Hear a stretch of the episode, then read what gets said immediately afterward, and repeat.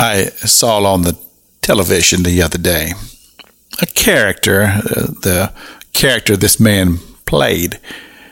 He was a person who just did not believe in God, and he did not believe in the, the hand of God and the reality of God. That anybody who believed in God was just dumb and superstitious.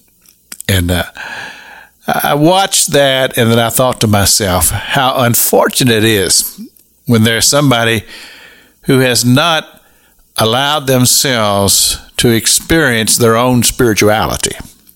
Because we know that everybody is spiritual.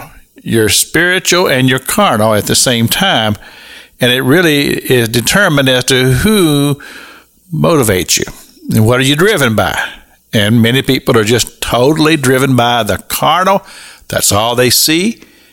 And then there are those of us who God has opened our eyes and we see the possibility of the hand of God. And last week on the broadcast, we talked about revival and how that God brought revival to the city of Jerusalem during the days uh, following the death, burial, and resurrection of Jesus Christ, and how on the day of Pentecost, God sent the Holy Spirit. And on that day, Peter preached a tremendous sermon, and he quoted the book of uh, Joel. And in that, he said that this is for all flesh. And then we watch this sequence of events that took place there in that city as God moved 3,001 day, came into uh, the reality of the work and the ministry of Jesus Christ, led by the Holy Spirit of God. And uh, the thing that was intriguing to me about all this, there was much to learn and much to be revealed as God was revealing things.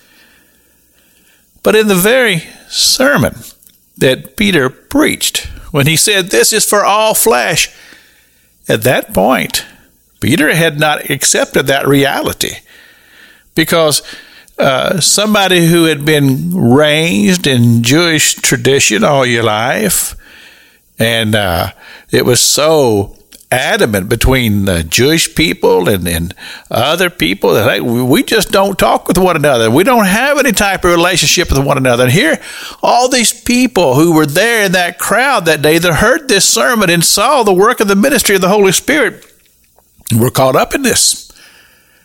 And they wanted what Peter was preaching. But Peter wasn't sure exactly who it was that should receive this message, even though the prophet Joel said, This is for all flesh, for all who will receive it. But as I watch the sequence of events, I see God moving, and He'll bring Peter to the place to where he'll see this revelation that he talked about there on the day of Pentecost that Joel had prophesied that whosoever, whosoever will may come and receive and have this tremendous experience to where you can see heavenly things, spiritual things through spiritual eyes that you had it all along. You just didn't realize it. Pastor Jack King with the gospel on the radio broadcast.